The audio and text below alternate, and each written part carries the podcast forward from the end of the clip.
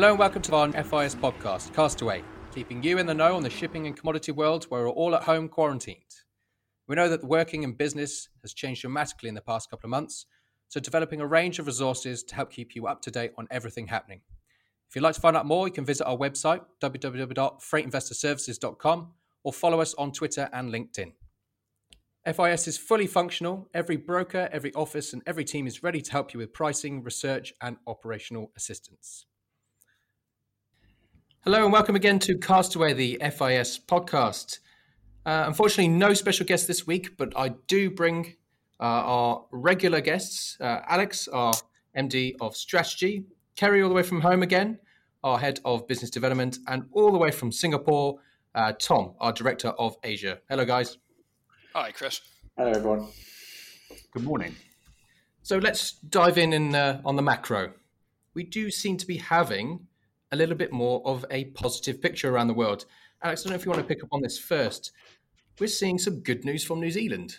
Yeah, it was quite interesting. We were talking about it uh, earlier, what sort of measured leadership has resulted in, and how, you know, okay, agreed, they do have very different borders to the rest of the world, and their physical location has made a difference. But the temperament and the leadership shown has resulted in, you know, allowing them to lift their lockdown and potentially resurrecting and, and saving their economy. That's probably not uh, a model that can be replicated across many countries due to New Zealand being fairly special. But we are seeing sort of uplifting news emerge, and hopefully that continues to spread as as, as things begin to appear more positive. And uh, Tom, how are things seeming in kind of more eastern markets in, and the situation in Singapore for you? Things looking more positive? Um, Singapore itself, uh, no, absolutely not. The opposite, unfortunately. Um, we have got one of these feared second waves, um, albeit in a very contained community amongst the sort of migrant worker communities who are all living in dorms um, rather than it being in the sort of general public uh, population. So it is sort of self contained to some degree in a similar way to the sort of outbreaks that we saw earlier on on the cruise ships. Um, but our numbers in Singapore are around the 15, 16,000 mark, I believe, uh, as of today. Uh, whereas a week, 10 days ago, we were less than a thousand. So we've really gone from being held up as a model of how to do things to sort of not really sure where we stand uh, any longer. But the rest of Southeast Asia uh, and, and, China seems to be doing uh, much better. Korea, I think, um, is close to being able to say similar things as New Zealand at the moment. They're down to a very low double digit, if not single digit, daily uh, daily new cases. China, obviously, we talked about last week. The recovery seems to be relatively underway now. There, there's some more positive news coming out there there is some imported cases across the Russian border and and in um, Guangzhou, uh, we're told. But uh, broadly speaking, they, they seem to be, if you believe the, the figures coming out of China, they seem to be recovering quite well. So broadly speaking, Asia seems to be uh, starting to sort of get back to where it needs to be, uh, with with the notable exception of Singapore at the moment. Yeah, like we're seeing the same, I guess, in Europe in some of the hardest hit areas. Italy now are looking to relax measures. We've seen those who've dealt best with the situation, countries like Finland or, or Germany, uh, are really starting to look at these processes of getting us out of this lockdown and trying to avoid that second wave. Uh, Kerry, to bring you in on this, I know this is a bit of a hot potato question, but how do we see that? How do you think we're going to get out of this situation? Is it going to be a long, drawn out process, or are we seeing more of a, a quick bounce back in, in in the situation economically and getting back to normality? that is a hot potato question, and uh, if I had the answer to that, I would be a very wealthy man. Having said that, uh, my personal view is very much it's going to be a drawn out process. I think for the larger economies in particular, as much as I uh, value the good news that's coming in from a lot of the smaller countries right now and a lot of the countries that are past the peak, you've got to look only to Germany to see that uh, as soon as they started loosening their restrictions, their R rate or the rate of infection has climbed right back above one again uh, and uh, they are already saying that they may have to put a pause on further loosening. So, any idea that by the early summer we're going to be going to the pubs again put it this way, is, is probably a little bit misguided at this point. I think uh, I think we're looking at a new normal for quite a few months ahead. In my eyes, the most positive development by far has been the Oxford research team uh, edging closer to a successful vaccine, uh, one that has at least worked in monkeys. So, fingers crossed that comes through.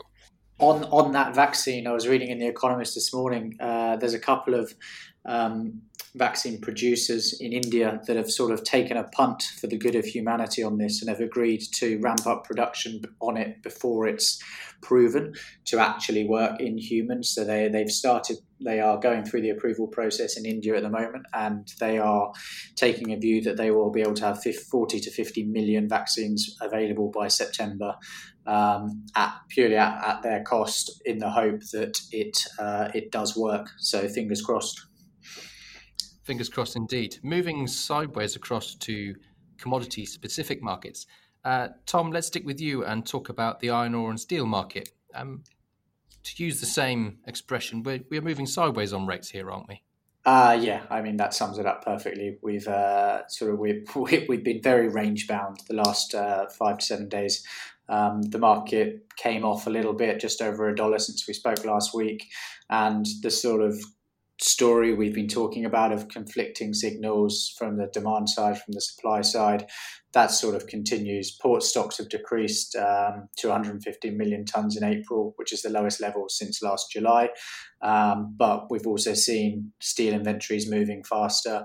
Um, but um, there's also stories of um, uh, cargoes destined for countries outside of China being diverted to China so it's unlikely that there'll be a shortage anytime soon in China. Um, so this sort of you've got this neutral to bearish sentiment, but there's there's a few sort of shafts of hope that are keeping that market propped up uh, above where we've sort of said we would expect it to be, given what we've sort of seen with every other commodity across the complex at the moment. So, yeah, a story of continuation from where we were last week. Uh, no real strong signals one way or the other at the moment as to where the market should should be going. Uh, and Kerry, um, I've got some notes which you wrote, and one of it has something in capitals. Construction drives everything. I don't know if you want to elaborate on that point a bit more. I, I think it's pretty self-explanatory, but you know, I, I do think people tend to forget uh, in all the headlines about infrastructure investment and all the headlines about where you know what will foreign demand be for Chinese steel. Domestic Chinese construction, residential construction, is the vastly principal driver of steel demand in China. That rebar usage in domestic residential construction drives something like 80% of all consumption. So I think we need to be watching very, very carefully what happens in that market. Do we think, for example, the Chinese are going to go on a little bit of a a spending spree to reward themselves for a lockdown for a few months. I know a lot of people talk about that. Uh, what what are we going to do when lockdown ends? Um, is buying a house one of them? And do we think that would uh, that would promote the construction market uh, uh in China, a construction boom later in the year? I know there were some stories of some high end stores uh, now that they've opened and the lockdowns uh, ceased. They're having record amount of sales uh, on things. So maybe that is a sign of things to come for the future. But let's switch back to a, a less positive view. Uh, and Kerry, can we stick with you and talking about the, the dry freight? So we're seeing Cape yeah. rates tumble here. Yeah, they, they, they've come off quite aggressively. I mean, the May contract on the Capes was down nearly $1,000 uh, just yesterday alone. Uh, the Baltic Cape 5 TC average has fallen $1,400 or so since we last spoke. The problem with the capes, and this is something we touched on last week, and the problem across dry freight as a whole, is that the plunging oil price has done two things very quickly. It's made the fleet a lot more efficient by allowing owners to suddenly uh, sail at normal speeds rather than slow steaming to conserve fuel. And it's made the fleet a lot more profitable by lowering those costs for the owners, uh, especially on the voyage rates, um, which has allowed some of those ships that were in soft layup, uh, just parked and with anchors dropped, not going anywhere when the market was very poor, to re enter the fleet. And that has really put a ceiling on the market right now and driven it down fairly aggressively. What you have right now is Brazil cargo on iron ore not materializing quite to the level perhaps people had expected or hoped, and a lot of ballasters on the Capes now steaming at, at relatively normal speeds over towards Brazil, meaning there's too many ships headed there. So, whether or not the Pacific market is busy enough to offset that in the coming week, we'll have to wait and see. Uh, the Panamax is suffering much the same fate right now, being pushed down by those capes as well, with the Atlantic in particular not particularly positive, and uh, and the Pacific the only market that is uh, stable enough to try and hold things where they are. Now, the one thing that is a ray of hope here is an interesting announcement from Vale yesterday that they will actually speed up the scrapping of their older, very large ore carrier vessels. These were these were converted oil tankers uh, that they used to carry large amounts of iron ore across the Atlantic, mainly into Europe and also out to China. And uh, if they were to scrap all of the vessels that they're talking about here, uh, and that would be about 25 of these very large ore carriers, then that would account for 3% of the global Cape size fleet in terms of tonnage. And that would actually mean that Cape size net fleet growth this year is negative in terms of tonnage. Uh, slight ray of hope there. That could add a little bit of impetus to the back end of the year uh, if cargo starts to uh, pick up again. But uh, but at the moment, that's probably it for now. Yeah, I guess it's something which you could have a situation coming to the end of the year if the scrappage comes about as you as you explained, coupled with very low fuel oil prices. You could have a situation where these could really rebound quite quickly. Then Exactly, exactly. I think you could actually, um, especially if we see industrial rebounds in Europe. Uh, especially, you know, Tom mentioned some of those cargoes at the moment that were bound for Europe from Brazil, for example, are being diverted to China at the moment, uh, with the German steel mills largely quiet. And uh, so, if we were to see that situation change, all of a sudden, I could see a situation in Q4 where things start looking uh, quite a bit more positive. Yeah, because uh, because that's something that we've seen in terms of the the economic outlook. Um, Alex, to to bring you in again on this, we've been seeing analysis of what, quite disastrous Q1, Q2 GDP figures, which have you know hugely negative. This is some people put worse economic situation than before you know the Second World War, but this could have a real sharp rejection back off that low, and we could see some a recovery quite quickly of a lot of economic activity. Is that what you're seeing in the stuff that you're reading as well, or? It, to, to an extent, yes, but I think a degree of caution has to be exercised in, in, in what we're reading. We've got to be aware that people do need to publish uh, column inches just to get themselves, you know, out there. But it does feel hopeful. There does feel like there's a degree of, you know, bounce back in, in across the you know, not just across financial markets, but in people's perception of how we're, we're going to pan out. The doomsday scenario is less in, in people's focus and less in their conversation.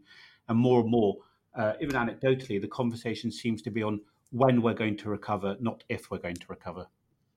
So Nostradamus was only eight years off in his predictions. It wasn't 2012, it was 2020. but uh, moving back to a market which has definitely come off life support, was definitely in intensive care last week, the oil market with those negative prices, which drew so many headlines.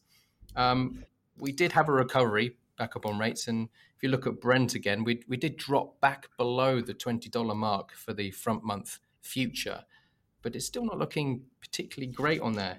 And one of the things that has been written a lot about recently has been storage, and those have been huge kind of builds in US stockpiles. Uh, the week before, we had 15 million barrel build, but it seems that we're getting to a stage now where it might not be as bad as they were predicting. So the API has predicted this week that it's only going to be a 10 million build. So all those predictions of uh, around about 70% of storage is full. If we keep going on the way that we're going, we're going to hit those buffers, and then you could have a situation again where those negative prices come in because you know you, you just have so much of it you can't put it anywhere else but it may have been a little bit presumptive. And it seems that as we've been discussing with other markets, there's a little bit more positive than we thought. I don't know if anyone else of been seeing the same kind of thing in the oil markets. A little bit of positivity again, but I mean, I mean, I think that is very much the storage tank half full uh, way to look at it. um, the, the, the, yes, that maybe that the rate that the uh, the storage facilities are filling up may have slowed a little bit, but the reality is, from a demand perspective, these facilities are full. These facilities are normally used to control price um, in in situations of demand shock, essentially. But we've never been in a situation where you've got no storage facility and a demand shock of, of this extent. They may be filling up slower, but I don't think anyone's saying that we're not going to reach capacity. Uh, it just might happen a little bit slower than was being anticipated at the roll last month. I think as well the fact that in the last couple of days, US oil futures, the world's biggest ETF that trades the WTI, uh, allows retail investors to, to access that that price, has announced that it will sell or it has started selling all of its June futures contracts, um, which is more than twenty percent of the fund, I believe, over the over over the coming days. Um, that has sort of sparked the WTI to drop again. So that's trading around the June contract is trading around the ten dollar mark at the moment, and a lot of people are suggesting that that we will be in a similar situation come the roll uh, on the June contract as we were on the May contract and are fully anticipating that going negative. And the contango in the market at the moment is so, so steep um, as people are sort of looking. Um, looking forward uh, as to what they'll do with do with this glut uh, later in the year, but that just puts further pressure on the front on the spot month. Um, so, yes, I think you, you can grab onto that sliver of light that you're talking about, Chris. But I, but unfortunately, I take a slightly more pessimistic view of things. I, I think there is an argument to say that the oil market, as we know it, is sort of broken, and it's going to be a, a, a long, long, long, long um, recovery uh, back to sort of what, what we know of the oil market, the demand levels we've been seeing at the end of 2019. Doom and gloom, Tom. There I'm sorry, yeah. but, uh, obviously, to pick up on that and not good news, I mean, a lot of people who aren't involved in the oil market or who are consumers will look at this as a good thing, but the oil price has such a huge impact on a lot of markets, a lot of those exchange traded funds, uh, things like pensions. Uh, all yeah. they're looking about is going, oh, my my price at the petrol pump isn't going down. And uh, because looking at negative prices, and I've had many questions of, what about this oil product? Is that going to go negative? What about this other pro? Are they going to pay us to take petrol off them at the forecourt? uh, you know, it, it's not going to be that kind of situation, and it's not going to have as beneficial impact as a lot of people say. And I was reading one thing about the FT reporting about that if oil price averages thirty eight dollars uh, for the next two years, the major American and European oil companies will burn through around about 175 billion dollars. That's a huge black hole to fill. I mean, pensions have a big enough black hole as it is, but this is. I think I've caught the pessimism from you now, Tom. exactly. I was going to say it's spreading around the well, table. I, I, I, think oil is a barometer for the world economy. The economy is oil. Um, the energy, energy, density that oil creates can't be replaced. Um, so, you know, if we're talking about recovery, we are going to need oil to recover. Uh, and to that point you just made, Chris, about the, the oil majors in Europe and the US burning through that much cash, there is a strong argument now that from a national security basis, the US will look at starting to nationalize some of its oil producers if it gets bad enough, um, because there is no other form of energy to replace oil in a timely enough fashion to drive this recovery uh, that we're all talking about and hopeful of.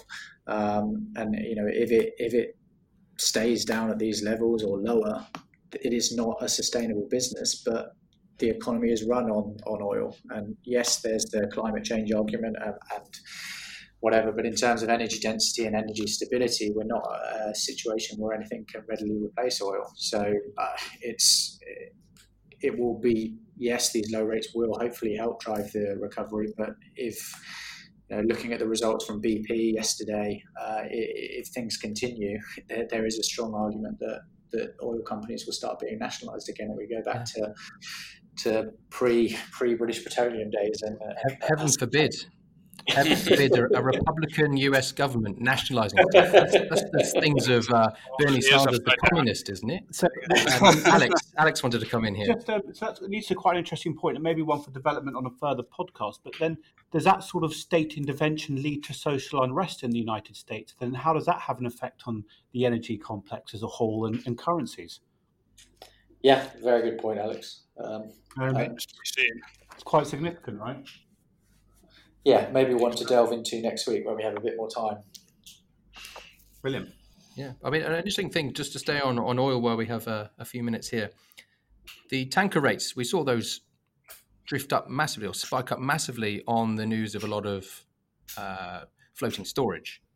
But those rates have come back a bit. So I think that is demonstrating that maybe there are the first signs that it's not quite as bad as they thought it was because these rates were flying up and now we've lost you know half their value on some of them uh, of some of the routes. So i think i mean that, that's on the financial side though chris is a lot of that not profit taking from people that had sort of ridden the wave uh, and yeah, or, or, correction of people who thought that this was going a lot higher because they thought it was going to be, uh, you know, a situation as bad as 2014 where floating storage really was quite the thing to use, uh, and rates really spiked on that level. But I think it's something that perhaps we should look again at next week and compare and see what's happened going forward, yeah. especially as we see later today the EIA confirm what those US stock levels actually are, rather than a prediction by the API. That would be interesting to see, and we can see that trend of what's happening really on the ground of what the the, the energy department is really saying what those levels are. But um, Kerry, let's fly on through to air freight. What are we seeing on air freight rates at the moment? Well, the bulk of the air freight capacity is booked out now until mid June, and we are expecting to see essentially a, a big whiplash in this market. Uh, I think we're going to see some very heavy moves shortly. We have the passenger airlines just beginning to look at returning a bit of service in June. Uh, and that's around the same time as, fingers crossed, we hopefully expect that the PPE shipments that have been driving a lot of the uh, rise in air freight rates, particularly ex China, uh, are going to slow down as, uh, as the United States and Europe hopefully need less and less of those urgent PPE shipments. And so, you know, you're looking at a situation that could have a very detrimental effect on the rates uh, in June. Moving forward, though, you know, as the economies recover around the world, will there be enough capacity? It does not look like any passenger airline will be running at anywhere near full capacity uh, for some time now. We're seeing Lufthansa and Air France KLM go, both receive huge bailouts this week. Um, and uh, a lot of airlines looking to cut staff, like British Airways, talking about laying off up to 30% of their staff. So, will there be enough capacity to serve these markets? We could easily see a bit of a roller coaster ride over the next few months on air freight, and that is driving a lot of inquiry into us actually at the moment on uh, air freight forward agreements and how to hedge on this market. Uh, so, anyone who's interested, do please contact us to ask. So, we're, we're starting it may become a regular feature if the, the audience demands it, a random market of the week. So we have been going around finding some markets which we knew nothing about and that we thought were interesting, strange, uh, something which people wouldn't have heard about. And this week we are talking about cheese futures. It's one of those legendary markets that you hear oh, about. I knew right? someone would do it. I knew someone would do it. How, how mature is this market, Chris? you, you mean like stocking these up, ready to go? Uh, dear me. But, uh, to take another bite out of the cheddar, we will move on. Um, but these rates are, are an interesting one. Um, I don't know whether there are certain terms in this market, such as the milk butter spread. Um, but we perhaps there's certain terms of if you're bid on instead of saying you're bid on, you, you're churning or whatever other terms. But it's it's an interesting market in terms of what it is. So I was reading an article about the CME launching uh, a new contract to uh, sit alongside their existing cheese, cheese contracts, um, and this one. Uh, typically sold in around 40 pound blocks, which is about the size of a suitcase for those who can't visualize 40 pounds uh, and have moved on to uh, normal ways of uh, measuring things, such as kilograms, uh, or a 500 pound barrel. So there's two types of cheese uh, there's block and there's barrel. Food manufacturers and restaurants usually use block, while the barrel cheese has higher level of preservatives and is more commonly used in powders and processed foods. So I don't know if anyone has any questions to fire me about this market and the limited knowledge I have on it. What's That's cheese not- volatility done in the last few weeks, Gromit? Well, I have no idea about cheese volatilities in the last few weeks. I can tell you that the May contract settled at one dollar twenty-two per pound, and it is in similar to the oil market in contango. The cheese market is in contango. The cheese market I'm is in about contango. I Uh, would have thought it was backwardated given the uh, the relatively high demand for uh, comfort food, shall we say, while everyone's locked Yeah. down at home. Yeah. So uh, that is very interesting to me. I can can tell you that spot is higher than uh, the f- front future, so we do have a, a, a much higher spot rate. So maybe people are consuming more cheddar at home than they would usually do, uh, but it is in contango up to around about November twenty one. November 2021, we have a contango cheese market. Is there is there any truth to the rumor that it was actually Big Cheese in Washington that started the catchphrase "Make America Great Again"? Wow. Well, I think we just lost another 50, I- 50 yeah. listeners. Yeah, that, that, that's enough to turn Keep anyone off of this keep it podcast. Yeah, you can edit, edit that one out. perhaps. Oh, we have uh, yeah so if anyone wants to find out some more about cheese futures and wants to see the correlation to oil freight markets other things it may be an interesting spread to look at but uh, cme do have these cash settled cheese futures uh, which you can trade.